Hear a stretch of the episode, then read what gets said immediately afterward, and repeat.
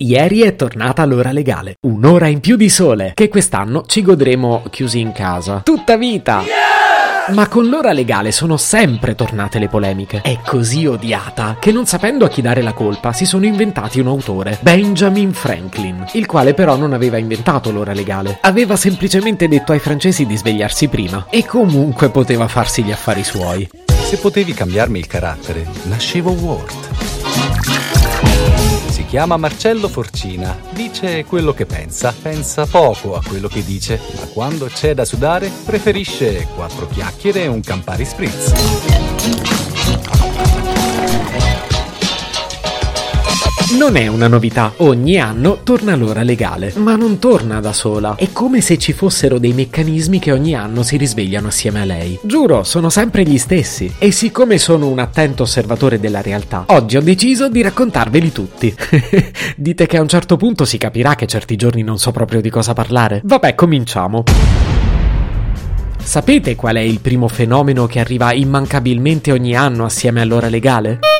Il ritorno del cabarettista originale. Chi sarà questo simpatico personaggio? Sono sicuro che tra i vostri amici ne avete più di uno. È quel buon tempone che aspetta ogni anno l'ora legale per riciclare la classica battuta. Battuta che adesso vi dirò corredata di risate finte. Sì, perché raga, ormai solo quelle. E ditemi se l'avete sentita anche quest'anno. È tornata l'ora legale, l'unica cosa legale che abbiamo in Italia.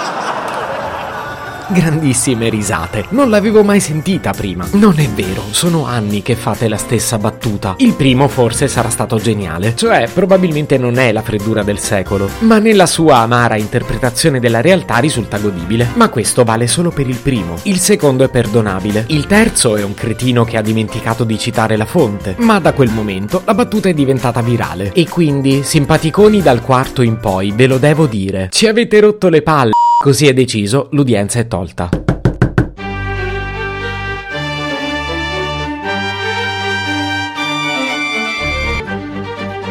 E ora ditemi se siete pronti per il secondo tormentone.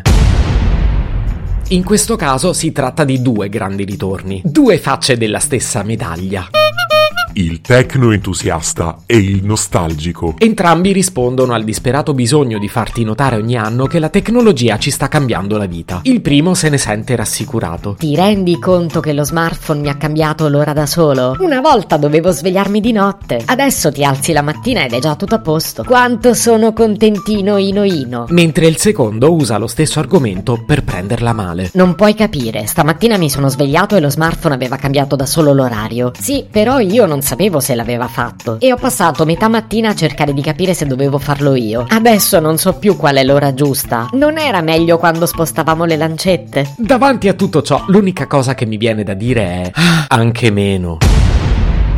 Vi presento l'ultimo, che poi è quello che mi diverte di più. Il seguace di studio aperto. Come definiamo questo buffo individuo? È un ipocondriaco per cercare un raffinato eufemismo. Ma diciamo la verità, è un paranoico. È convinto che il cambio dell'ora gli creerà un sacco di problemi di salute. Spossatezza, febbre, dolori muscolari, sonnolenza e difficoltà a concentrarsi.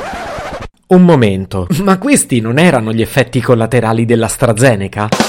Dico io, se volete fare i malati immaginari, almeno siate originali. E poi spiegatemi come fa ad essere così devastante un jet lag di appena un'ora. Fatemi capire, quando prima del Covid potevamo viaggiare, un viaggio a Londra per voi era una condanna. Ipocriti. Scommetto che lì un'ora di fuso orario non vi dava nessun fastidio. E oggi è lunedì. Vi ci vedo a mandare una mail al vostro capo in cui dite di avere il jet lag. Fate come me, io ho preso un giorno di ferie. Se potevi cambiarmi il carattere, nascevo Ward un podcast inutile, effervescente e tossico, come una pasticca di mentos in una bacinella di Coca Zero.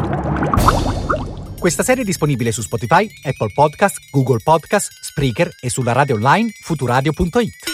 Stelline, recensioni e follow sono molto graditi. Per due chiacchiere con Marcello e aggiornamenti sui prossimi inutili episodi, segui il canale Instagram Chiocciola Nascevo Word oppure cerca su Telegram l'account Chiocciola Marcellogram.